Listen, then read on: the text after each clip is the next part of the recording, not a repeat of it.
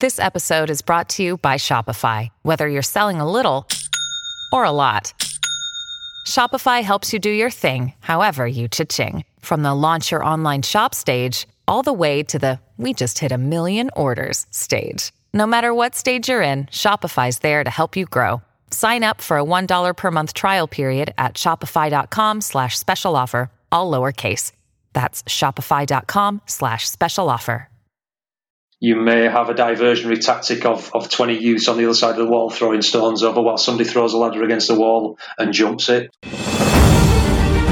This is Cold War Conversations. If you're new here, you've come to the right place to listen to first hand Cold War history accounts. Do make sure you follow us in your podcast app or join our emailing list at coldwarconversations.com. In this episode, we talk again with Paul Grant, the author of Coercion, the fourth book about the Schultz family who live in Berlin. His books are set at the end of the Second World War and the start of the Cold War. Coercion is set in 1962 against the backdrop of the Berlin Wall, and while it is still barbed wire and a fragile wall, Escape attempts are frequent, and these attempts are the major theme of Paul's latest book. If you can spare it, I'm asking you to contribute at least 3 US dollars per month to help keep us on the air. Larger amounts are welcome too, plus, you get this year's most sought after household accessory the Cold War Conversations Drinks Coaster as a monthly financial supporter. You also bask in the warm glow of knowing that you are helping preserve Cold War history. Just go to coldwarconversations.com slash donate. Co-host James conducts our chat, and I'm delighted to welcome Paul Grant back to our Cold War conversation. Before we begin this episode, I want to highlight our friends at the Cold War channel on YouTube. I've been watching their quality videos for some time and I highly recommend them. The videos are presented in an easily digestible format and cover some fascinating and sometimes little known Cold War subjects. From the Kyshtym disaster, the biggest nuclear disaster before Chernobyl, to the anti Soviet guerrilla war in the Baltics, the episodes on Cold War TV provide a fantastic insight into areas of the Cold War not covered elsewhere. Just search for Cold War TV on YouTube. And now back to our episode. You're the author of four very good books set in Berlin uh, Caught in the Mousetrap, Reaping the Whirlwind, Uprising and Coercion, which is your latest book, uh, a book that I had the great privilege to read a pre edition uh, version of and enjoyed it massively. But could you perhaps tell us uh, a little bit about how Coercion fits uh, with the other three books that you've written? Yeah, sure, sure. Yeah, I mean, Coercion set in, in, in 1962. So it's really about the um, at the time around um, the first year of the wall or the city being divided. So it's and almost the anniversary of of um, the 13th of August 1961 when the city was divided. So it's it's very much a, a fluid and, uh, and very almost dangerous time in the city in terms of um, what was going on locally and also the, the, the let's say the, the geopolitics between uh, um, the Soviet Union uh, and the US as well. But really, going back to the other books, I mean, Mousetrap uh, is is as I said, is 61, and that is set over sort of a week, 10 days um, when the city was divided. So it's it, it's um, very much in the early days when the Berlin Wall wasn't really the Berlin Wall. It was uh, um, uh, maybe one roll of barbed wire with um, tanks um, and, a lot of personnel, uh, maybe two rolls of barbed wire, and then you start with the, um, let's say, rudimentary uh, first generation um, breeze block walls, which is what leads into, if you like, a coercion from there. And Reaping the Whirlwind is, is actually going back in time. It's, it's a prequel to. Um, uh, the second in the series, if you like, it's, it's a, prequel to uh, Caught in the Mousetrap. So that's set in um, Stalingrad and in Russia. Um, and also, of course, in Berlin. For, so it's 1942, and then going on the last days of of um, of the war as the Russians close in on Berlin with the uh, let's say the Schultz family uh, very much in the midst of the uh, of the storm, so to speak. And then Uprising, which is, is the third in the series, um, perhaps uh, the title tells its own story. It's about the the workers' uprising. It was, of course, all over East Germany, not just in, in Berlin, but it, it, it's mainly set in Berlin and around that time. So, so coercion then is is um, it's it's the sequel to the first book in the series uh, because it's uh, 62 after 61, but um, it can I think it can be read alone. It, there's no uh, as a standalone um, uh, novel. I think it's also um, you can you see a lot of TV serials now. You, you, read a lot of books where actually they fill in the backstory afterwards. So if, if you wanted to read Coercion, it's really possible to go back and read the other books afterwards to find out about the characters and, and, and where they fit into the story. Um, and they all appear at different times. Sometimes as a main character in one of the books, and sometimes as a more you know minor character in, in some of the books. So that's. Uh, that's really how they all fit together. Um, it's one, two, three, and four. You don't have to read them in that order. You can read them really as you like, I would say. So, what is going on in Berlin in 1962 that made it uh, such a good place in which to set a book? Yeah, I think. I mean, if you're interested in the Cold War, of course, many of your listeners are, and, and, you know, I've listened to a lot of the podcasts, which are absolutely fantastic. Such a varied um, number of, of different people, such a varied number of topics, and and, and my interest is, you know, I'm a bit biased. It's, it's really about um, mainly about Berlin, but but obviously the Cold War stretched to many continents and many different places. So in '62, um, it, it's it's a time when if you know about the history, you kind of take it for granted. Everybody realizes the wall was there and it was seen as, in, in later years, it was something which was immovable and it was a, um, it's almost like it, it had always been there. Um, but of course, it, now it's been down longer than it was actually um, there for. Um, but it, it's also, in those days, it was it was very early and there were many people who were ready to challenge, um, let's say, the, the, the, legitimacy of the wall. Um, many of the West Berliners, for example, some people in East Berlin who, who were trying to get out, um, even at the time in, in, sort of August 61, you read a lot of the, the, the first hand um, um, accounts, and people are were quite relaxed about it in, in some ways, um, many of the East Berliners, they said, well, it won't last long. It's happened before. the wall, you know, the, the, city from time to time was divided before 61. You know, the, the, the a lot of the checkpoints, not so much checkpoints, but at least the, the border areas were closed off for a short length of time. And many, a lot of people thought that would just be the case. But as the, the months went by from sort of August into the winter 61, 62, uh, and the, the, barbed wire became, you know, let's say very rudimentary and, and poorly put together breeze block walls uh, with, with, you know, the Y frames on the top, which is essentially where we are. If you've ever seen the pictures of the Berlin Wall, um, you're looking at that first generation wall with a breeze block. You probably you may have seen some of the pictures with the kids looking through the cracks in the concrete, the walls. Um, you've got a kind of Y frame on the top with three or four strands of barbed wire. That's what the wall looks like at this time, more often than not in most places. Of course, in some places it's a, it's a, a waterway. Um, it could be in um, a forest area, but essentially, uh, it is this kind of rudimentary breeze block in, in, in, a lot of areas by this time. So six months on, nine months on, people are getting used to it, but not liking it. Um, you've got, let's say, um, you've got a very, there's still something like, I would say, um, 50 to 60 people a week escaping across, so a handful of people every day escaping across the border one way or another. Um, people are being shot at.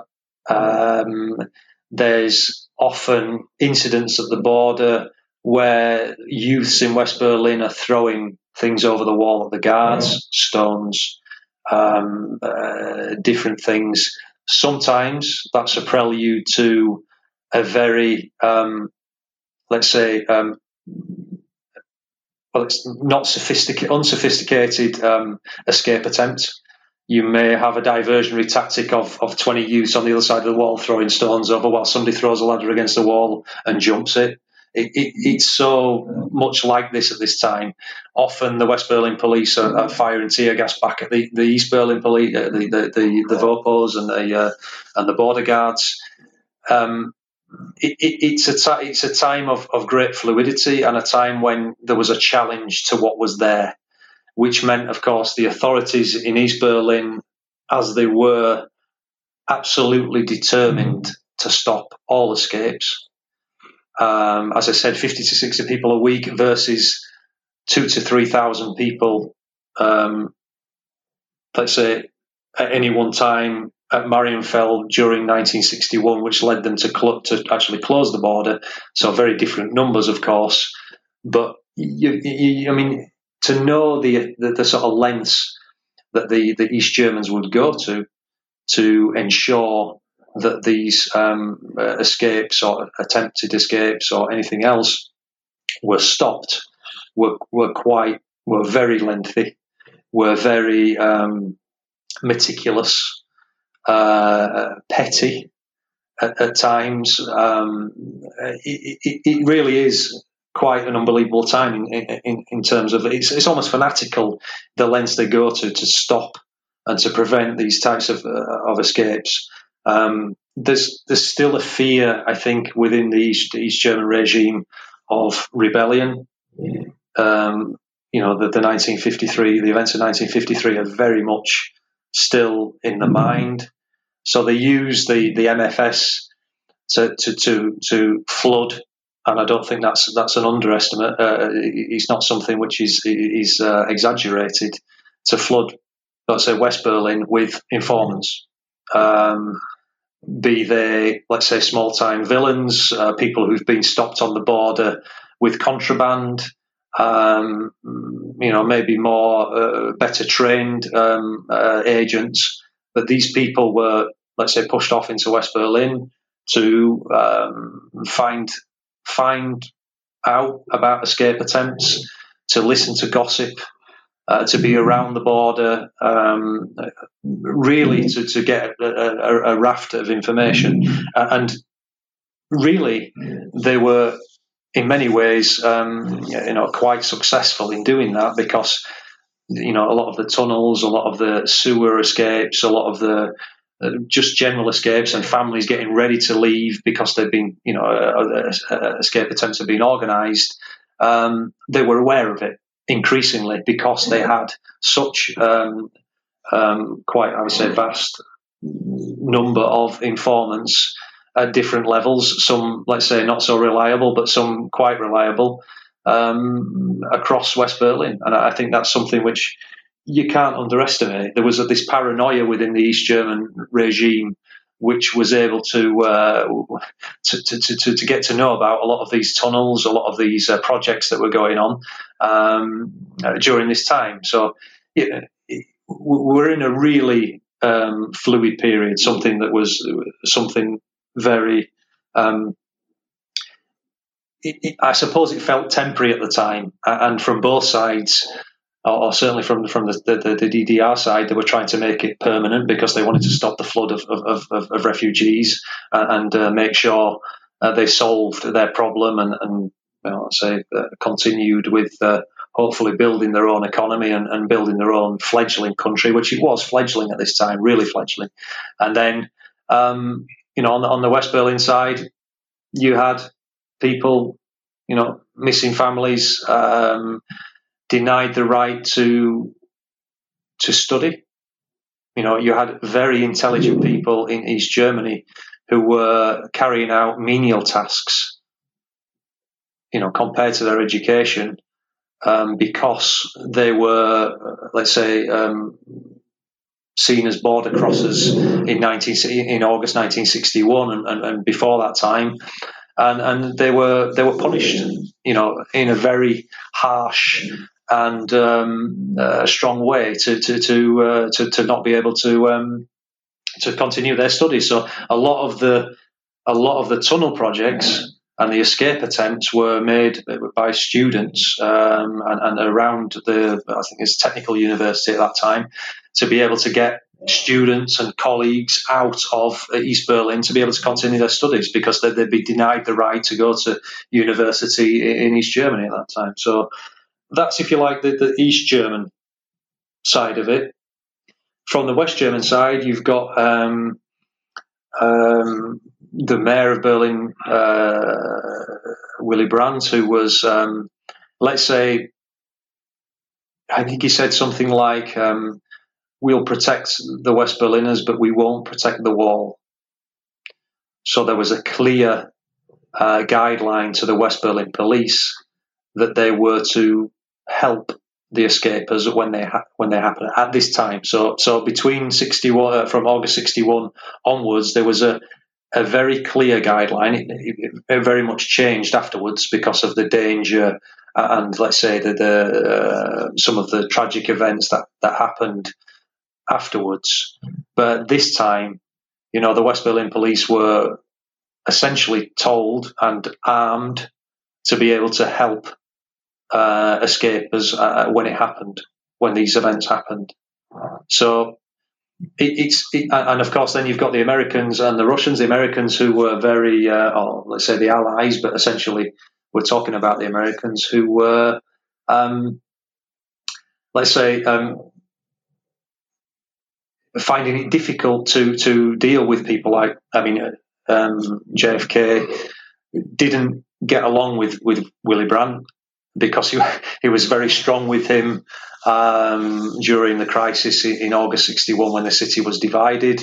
Um, from an American and Allied point of view, there was pretty much a view that the you know the wall was better than another war, uh, and that's what they saw uh, coming from that. And if if a, the message, let's say informal message, went back to to, to uh, the Russians more than the East Germans, let's say, because uh, the East Germans essentially weren't recognised by uh, by the Allies. That um, you know, in their half of Berlin or their sector of Berlin, essentially, what they did was their business, and I think that was very much uh, seen and accepted. Um, and accepted by, by the Allies. So in the middle, you've got the let's say the normal Berliners, which is essentially what the, what the book is about, uh, and the, what all my books are about. it's the, the normal people and how they're affected by this kind of superpower, um, let's say, um, geopolitical uh, spheres of influence between um, the US and, and uh, essentially the US and and, uh, and the Soviet Union. Um, so yeah, it, it, it's it, there's all sorts going on, and I think even some of the escapes were so um, horrific in many ways. I mean, there was the example of um, one. Uh, I can't think of his first name. It's, it's, I think it's Gregory Toos, but he was he was 14, um, and he was he he was uh, reprimanded for not handing out Communist Party or the SED Party um, leaflets. So he escaped through the um, Invaliden Cemetery, and he, he swam the, uh, the, the Humboldt Canal. So he, we're very close to the Reichstag, around the museum itself. For the people that know, um, Berlin now, and he was shot as a 14 year old for, for trying to escape by these German guards. He was shot through the lung, I think through the arm, through the leg, but he managed to make it to the other side of, of, of the canal. And he was dragged out of the water by, by the West Berlin police, who by this time were under fire um, by these German border guards. They then returned fire, and um, whilst um, um, the young chap survived in the end, one of the uh, East German border guards was actually shot and he, he died. So, of course, there was a huge propaganda story from the East German side. They actually um, took a photograph of, of his body with, you know, eyes uh, staring open, and, they put it on the front page of, of a of a daily newspaper. The horror of of uh, of this, and they they basically said that that he was enticed um, by by the West Berliners, even the West Berlin police, uh, and uh, assassinated essentially. Um, so you've got these kind of things going on, uh, and, and and these are let's say weekly events at the very you know at the very least, even sometimes daily events. Um, it, it's it's. Hi, this is Rhonda in Virginia, and I support Cold War conversations because I think the work that Ian is doing is critically important. I think it's vital to record the firsthand accounts of people who lived and experienced the Cold War um, because it illustrates history in a way that a book never can. So thank you so much for the podcast. It's my favorite podcast, and I look forward to it every week. To be like Rhonda and help to preserve these incredible stories of the Cold War, as a monthly or annual supporter, you'll be able to listen ad free. You'll become one of our community get the sought after Cold War Conversations drinks coaster as a thank you, and you'll bask in the warm glow of knowing that you're helping to preserve Cold War history. Just go to coldwarconversations.com slash donate to find out more. It's hard to explain today what was going on in, in 61, 62 when it, because everybody sees the Berlin Wall as something so um, uh, permanent at that time, of course many people were surprised when it came down. But uh, you know, 61, 62, there was a, a, a huge challenge to its legitimacy and um, the credibility of these Germans.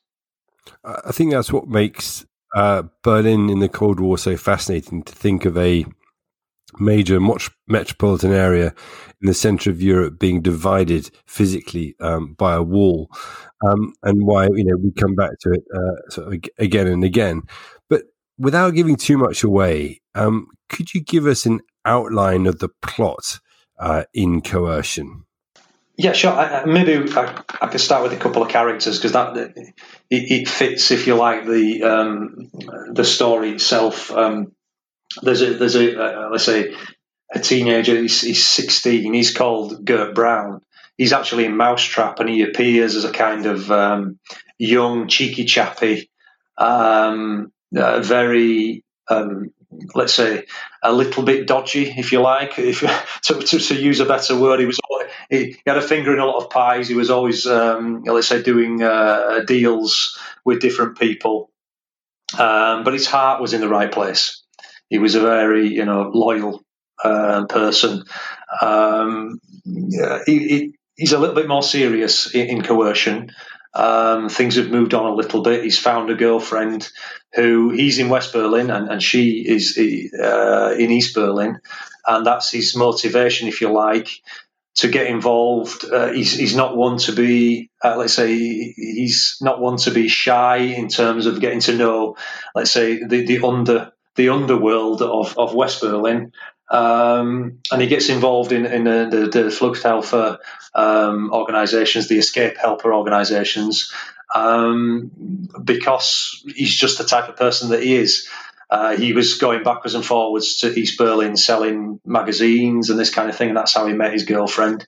Um, so it's no real surprise that he ends up with, with these kind of people in, in West Berlin. And to be honest, you know, the, the, the let's say the, the the reputation of a lot of these organizations, the, the escape organizations, wasn't wonderful.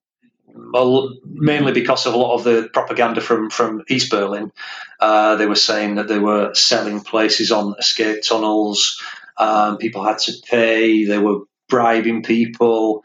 Um, it was, you know, basically like a, they called it a human trafficking type thing. That's how, how these Germans um, put it across. Um, and, and he was involved in these crews who were, um, you know, digging many tunnels. Uh, I mean, there, there, were two kind of groups. There was a kind of group around, as I've touched on already, student organisations, universities, etc., young engineers who were trying to help their friends who they used to study with um, before the wall, before the city was divided, get across back to West Berlin to be able to study again, to continue their studies because they'd been denied the right in, in East Germany. And then this group of kind of more working class um, guys who uh, were just trying to get to family, um, you know, get um, sisters and brothers and mothers and fathers uh, across who didn't manage to get across as the wall was, let's say, or the city was divided. Um, so he gets involved. They're, they're, let's say, a very suspicious group. They're close knit. They're tetchy from hours of, of, of digging in the dark. Um, there's a lot of um, um, suspicion because of the informants that um, they hear and suspect are around the place. Um, and of course, a lot of them are extremely fanatical in what they're doing. They're focused on what they're doing. Um, they hate the Stasi and the East Germans with a passion more often than not um, because of the you know the tactics they get up to, the things they've done to family members who've tried to escape, or because they've escaped. You know that the family members are, let's say, held to um, uh, held in some way responsible or imprisoned because uh, because of that. So he's um, he goes across. He, he, he, gets, let's say, um, uh, some um, uh, paperwork which enables him to go backwards and forwards as a courier for a lot of these escape uh, the Fluchthelfers with um, um, passports to, to, give to people with paperwork. Uh, telling people where they need to be to be able to get to an escape tunnel or somewhere in, in the barbed wire fence, let's say in more rural Berlin, uh, some of the park areas and this kind of thing. So he's involved in, he's heavily involved, and he falls in love with an East Berlin girl who he's known for a while before the wall went up, and he wants to, or he, he believes she wants to come to East Berlin, um, and he gives her, her, the option because he's he's working on one particular tunnel at this time. So that's, if you like, Gert Brown, And then there's um, Hans Erdmann, who is um, he's an NVA colonel who we met in Mousetrap who was, let's say, um, part of the. Well, we also met him in Uprising as a, as a smaller part, but he was um, in the um, operation to seal um, uh, Berlin, seal, seal East Berlin, or the Soviet sector at that time. And um, let's say he was. Um, I don't want to give too much away, to be honest. I can't really really say too much, but essentially, something happened uh, at the end of Mousetrap. There was, um, let's say, an escape attempt. He was there, um, and coercion starts with um, because he got shot at that time. So coercion starts with him in uh, a hospital bed, um, uh, telling, or not not recanting the story, but at least um, uh, hinting what happened and um, how really everything's not quite what it seems.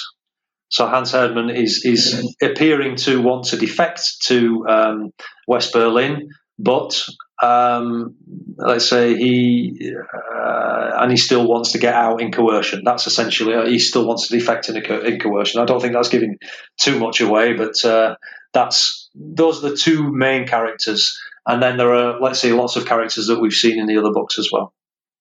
Uh, that's one thing um, about this book in conjunction with all the other books is there are many twists and turns as um, the grey scale of life in Berlin in the period plays itself out, um, which is, is, indeed what I think makes the book so readable. But um, so, how did you do your research uh, for this book, uh, and indeed for your other books? Is it a lot of time spent in the archives, or do you to approach it different ways? Um, I, I, think because because I'm such a let's say a fan of this period, you know, and, I'm sure a lot of your listeners are the same. You, you read so many different things over the years. You pick up so many things. I've been to Berlin many times. Um, I, so that the history is is kind of indelibly marked uh, on you. You understand. You know the stories. Um, I mean, one of the sad things for me is that I I know the streets of Berlin by name. I could the map is in in my head, which is a bit it might come across a bit strange to people. I even know that city um, better than where I live now in terms of names of streets. Obviously, I know where, where to go to go now, but I know Berlin by the street names and many of the, the, obviously the street names have changed over time as well. Um, let's say after World War II, and then again after the fall of the uh, of the DDR, if you like. So all those things are indelibly marked. So when I go out there, um, I, I, mean, the big thing for me, of course, I, I don't write. Some, I'm not writing these wonderful non-fiction books like um, uh, um, Frederick Taylor or you know the, the, the Tunnels book that, that Greg Mitchell uh, wrote as well. I'm not so so they, obviously they have to be very factual and very clear. Uh, the research has to be meticulous. Uh, when you're writing fiction, at least you've got uh, the, the the sort of free hand, of course, to be able to base it on the history. But you have a free hand, let's say, to, to change things slightly, to um, adapt it um, but taking inspiration from things that, that actually happen. So I, I, find myself quite lucky to be able to do that. And, and, and, to be quite honest, yes, the research is there. It's from you know first-hand interviewed accounts, from reading these books, from from going to to uh, and some of the wonderful museums that they've got in, in Berlin for all these different topics. Um, but but I find going there and going to the places where uh, a lot of these events took place is far more inspirational um, uh, to me. And looking at some of the old photographs, I mean, on, on Twitter, I put out the, the, old photographs all the time. There's no need for commentary around it for me. If you just put out some of the some of the photographs are absolutely wonderful. They're so atmospheric. Of course, it's it's very brutal in terms of um, barbed wire everywhere, border guards. To many people, it's it's abhorrent, but to me, it's very. Um, it crystallizes a picture and, and, and enables you to imagine how you might feel as a person, and therefore that makes it a lot easier to write, to imagine characters, to have, imagine how they might feel, you know, to empathise with them uh, and to come up with with the stories that you know eventually you know come out and, and the way you link, if you like, all the books together. So research, yes, I, you know, uh, it, um, it, it's there, of course, uh, and you try as much as you can to, to get everything right in terms historically speaking, um, but you, are allowed to let your imagination run a little bit uh, to adapt things, if you like, um, but whilst trying to keep as close as you can to to things that actually happened. Um, you know, there are so many things that were going on in 1962 that it, it's difficult to get across to people now.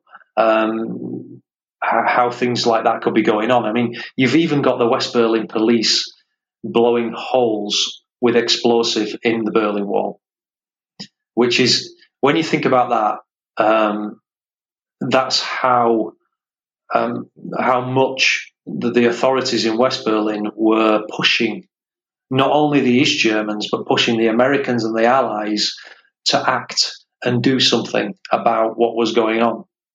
I mean, there's one incident on Bernauer Strasse where there is literally a 10 foot um, hole in the wall that there was actually um, it was something to do with one of the West Berlin policemen who was involved with one of the escape organisations, or at least had links um, on this side. There was a cruise boat even where you had a family of East, East Berliners who um, hired a cruise boat for on on, on um, part of the uh, of the Landwehr Canal, and they hijacked it to get across to the other side and you know they were all in the cabin, and there were bullets. You know, many lots of bullets coming across from, from the East German guards.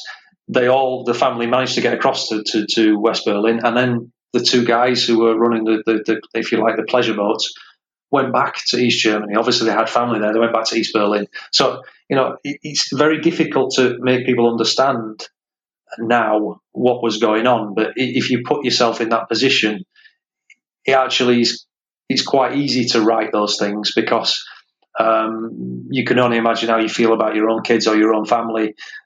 It's not difficult then to go to the next step to understand the lengths that you might have gone to to, to let's say be reunited or to be as as people might say free um, and on the other side so yeah that's let's say research, yes, but it's more about inspiration and, and um, imagination for me, if you like. much of what's in your book is based on fact, thinking about TV channels supporting the digging of tunnels and uh, East German swimming stars being arrested for uh, digging tunnels. So I think that's what gives it a real strong element of, uh, of realism. My, I'm a historian, so I, that's something which, uh, well, let's say I have a history, history, degree, so it's something which always um, fascinated me. It's something which, which, which you know, it has to be right. You know, so many times you pick up a book and it's uh, if you feel that the, the facts or um, something is, is not quite right, it's very difficult to get into the characters, to get into the story. For me, anyway, at least, and I'm sure it's the same for, for other people. So, um, from that side of it, yes, the history is is, is really important um, to, to get those, let's say, get the facts right. So the research and, and, you know you've touched on it yourself when you say that the, the, how would you how do how do you uh, make the research? It, it's something which is is really important. But I think I'm trying to get across to the fact that uh, to me it's almost stamped there already. Um, so whilst you, you obviously check a lot of facts to hopefully make sure that you've not made um, some some horrible mistake about which street leads to which street or um, um, exactly how it was at a particular time to to get through a border. Um, you know, all these different things that that, that, that can undermine um, uh, a plot. Uh, so it's obviously trying to get those things, um, trying to get those things right. Uh, I think some of the other things which which in this book I wanted to um, explore was a bit about um, again in 1961, 62, around this time, is is the legitimacy of of the DDR in a lot of people's minds, and I, I think that's something which maybe I, am a bit guilty of in the other books. Um, I, I, I wanted to, let's say, put the other side of the story because there is a, a very, uh, or there was at that time, a very strong, um, you know, anti-fascist aspect to, to what the DDR was all about. And, and many people, you know, and you can see why if you if you look at what was going on at the time, believed uh, believed in that. Um, you know, and um, if you think about it, a lot of what the the DDR, a lot of the propaganda as it was, uh, what they were putting out about the West German government, employing ex-Nazi Party minister, uh, so, sorry, um, uh, members in very, let's say, uh, positions of power, positions of influence. Um, it was true. You know, I, I mean, I, I, was only talking to a, a, colleague this week whose wife is German. Her father, um, he served in the Luftwaffe, and he, he was basically um, you know, fighting like anybody else might uh, in a war. Uh, he was called up. Um, he um, was. He told me he was bitter and resentful of the fact that in, in West Germany, when he came back from the war, by the time he got out of his, his, his prison of war camp, when he came back to West Germany, many of the party members had influential jobs, the best jobs. And, you know, the DDR and the government of the, the DDR at that time point, were, were, very quick to point this out to people and it, it, many of the many of the times it was true. So there was a, a very strong legitimacy to, to, the DDR for a lot of people with their anti-fascist stand, and also the fact that um, you know. Of course, what happened when the Russians came to Berlin, when they came to Germany, in terms of, of, of the, um, let's say, um, atrocities almost. Uh, I don't think that's too strong a word for what happened when, when the Russians invaded. You know, in some in some areas they still had a lot of support because of of, of their stance against the, the, the Nazis and, and many of the, the, the things that they'd um, they'd done during the war. And I think there was a strong legitimacy, and, and that's one of the things that I try to bring out in this book, and probably something which has been understated in the past. It, you know, it's not just about people trying to escape. A lot of people wanted to be in. You know, they believed in the fact that something needed to be done to stop people fleeing the country for whatever reason. And, if socialism, to a certain extent, was to be given its head, then you know um, something like a wall, even for a short-term period, was something that had to be done, and that's what some people believed. It's, it's not. I wouldn't say it was a maybe people not particularly in a majority, but it was a, quite a popular view at that time. So that's something which I've tried to bring out in the book. Um, you know, to explore that that side of things. It's not just about you know uh, the, the, the the bright lights of West Germany and West Berlin and and um, and the West, as you would say. It's about something a bit a bit deeper than that, and uh, something, um, yeah, let's say in in in and around Berlin, but also in and around, um, let's say the, the the Soviet sector. When you go back to Berlin now, what is your feeling of how Berliners and Germany more broadly deals with its Cold War past? That's a good question. Um, I, I'm not sure I'm, I'm, qualified to, to answer that too much. I, I, think what I can reflect on or what I can say is that um, looking at obviously the past, the, the, Cold War is obviously linked to what happened in, in the Second World War and even before that.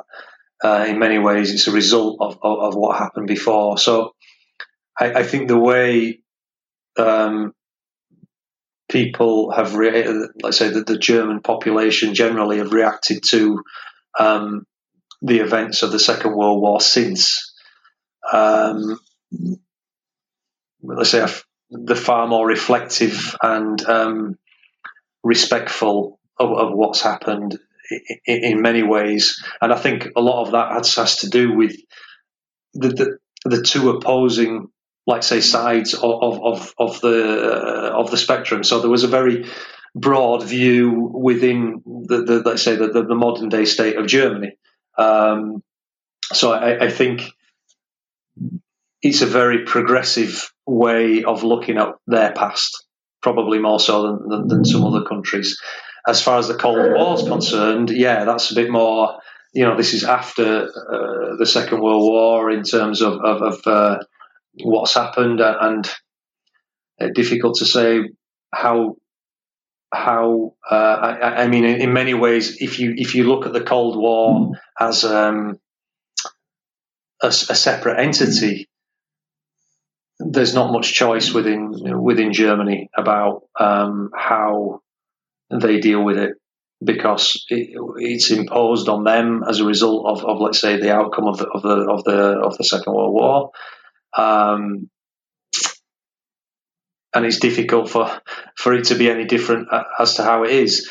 Uh, I, I, think it is very much the German way, the progressive way now, not to to hide from their past.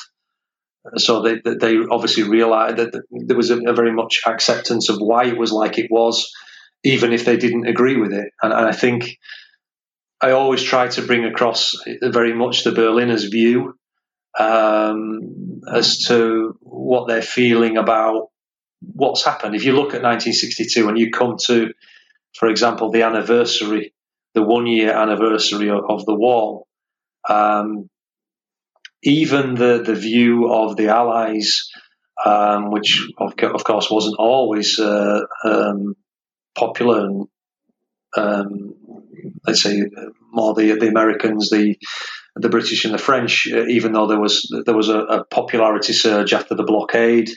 Um, by '62, and especially what happened with, with Peter Fechter, that this incident um, and, and the things that were leading up to the anniversary. So we're, we're talking August 1962 now.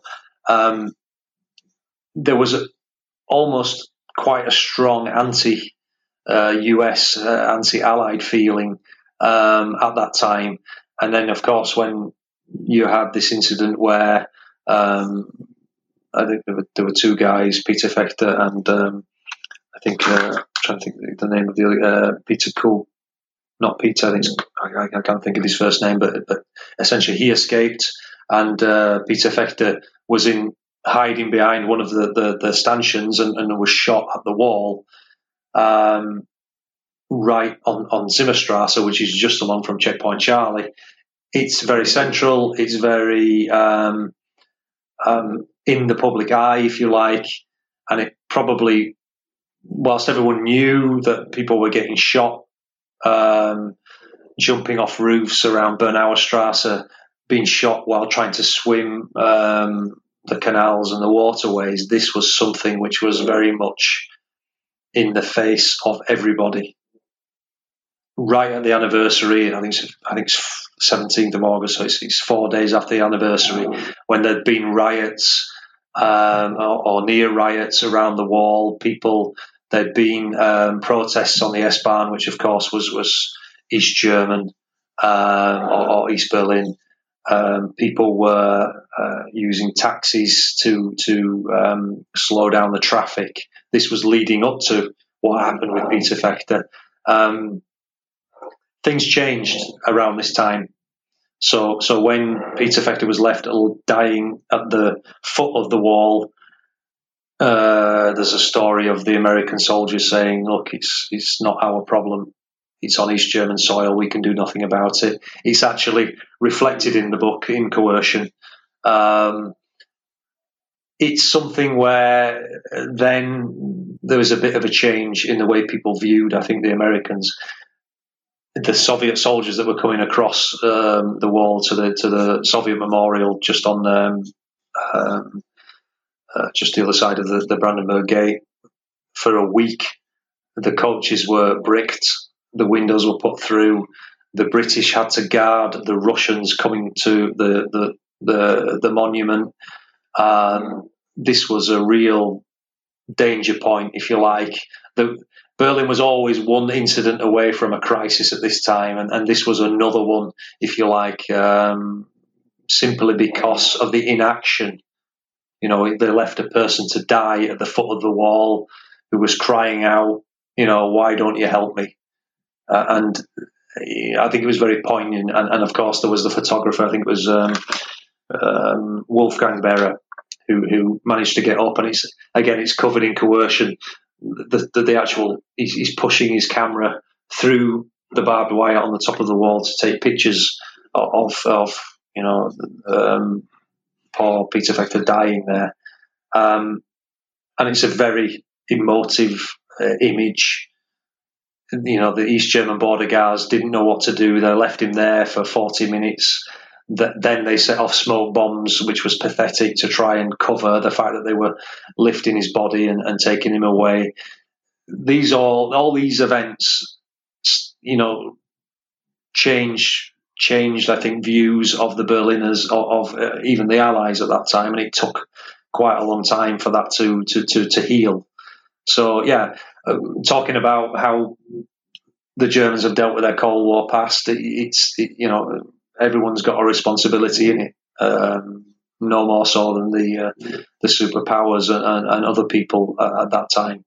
Um, it's a it's a real difficult one to answer, I would say. But you know, so many things going on and changing views because of of, of the way things were dealt with.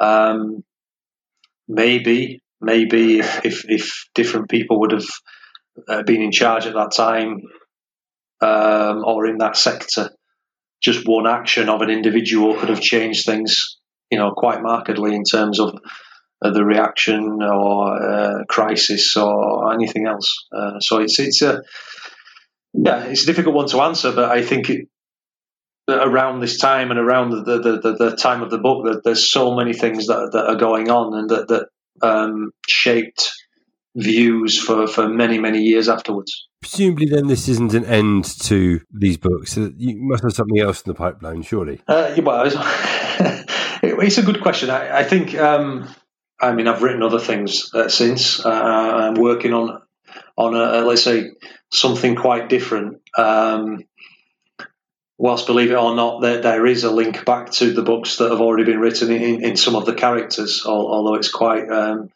I wouldn't say tenuous, but it, but it's inside. I, have actually written um, another book which is set in 1983, uh, 84, but starts, uh, believe it or not, in uh, in East Berlin. um, and this is around uh, the UK miners' strike of of um, uh, 84, basically 84, but it's, it's, it's, a bit into 85 as well. Um, and it's an alternate history book, um, but it starts with a kind of a very interesting event in 1977 when um, one of of of, um, uh, let's say um, it, it's actually one of Arthur Scargill's editors uh, for the Yorkshire Miner at that time, and this is a, it's a true story. Was was um, arrested picketing at, um, um, uh, in London, and he felt he was threatened, um, and he, he took off. He went to the airport and he flew to East Germany. He flew to East Berlin, and he asked for political asylum because he felt he was being persecuted in, in the UK, or he feared for his life or that of his family in some way or another. And that inspires, if you like, the start of the book.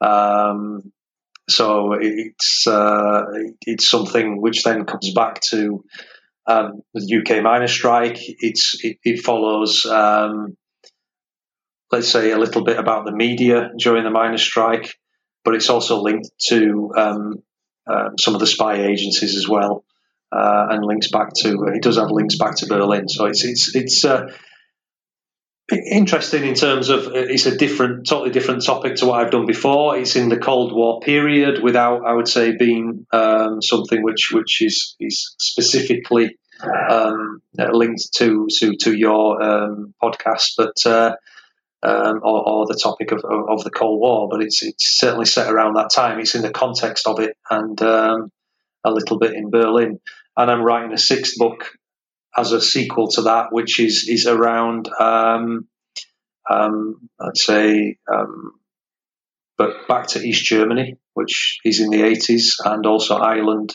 or Northern Ireland.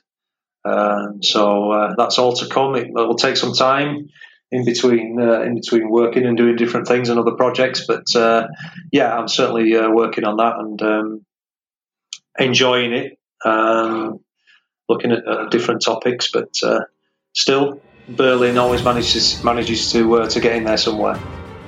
Fantastic. Well, thank you very much indeed for coming back on Cold War Conversations. Uh, it's been a real pleasure to talk to you. Thanks a lot, James. Appreciate it. And we have further photos, videos, and information on this episode in our show notes, which will show as a link in your podcast app. Don't forget, if you'd like to get one of those Cold War Conversations coasters, help keep us on the air, then head over to coldwarconversations.com slash donate. If you can't wait for the next episode, do visit our Facebook discussion group where listeners just like you continue the Cold War conversation. Just search for Cold War Conversations in Facebook. Thank you very much for listening. It is really appreciated. Goodbye.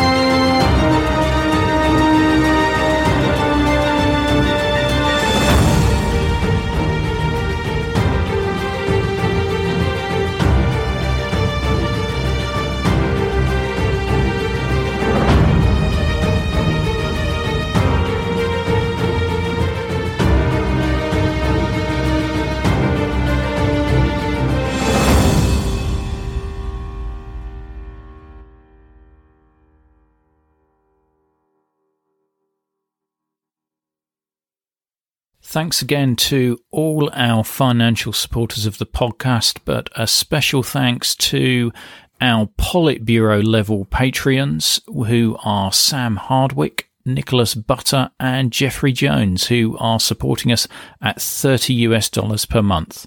Thank you. Not enjoying the ads? Well, you can avoid them by going to coldwarconversations.com slash donate. By becoming a monthly or annual supporter, you'll enjoy ad-free listening, become a part of our community, receive the sought after Cold War Conversations drinks coaster, and bask in the warm glow of knowing that you're helping to preserve Cold War history. Just go to coldwarconversations.com slash donate for more information.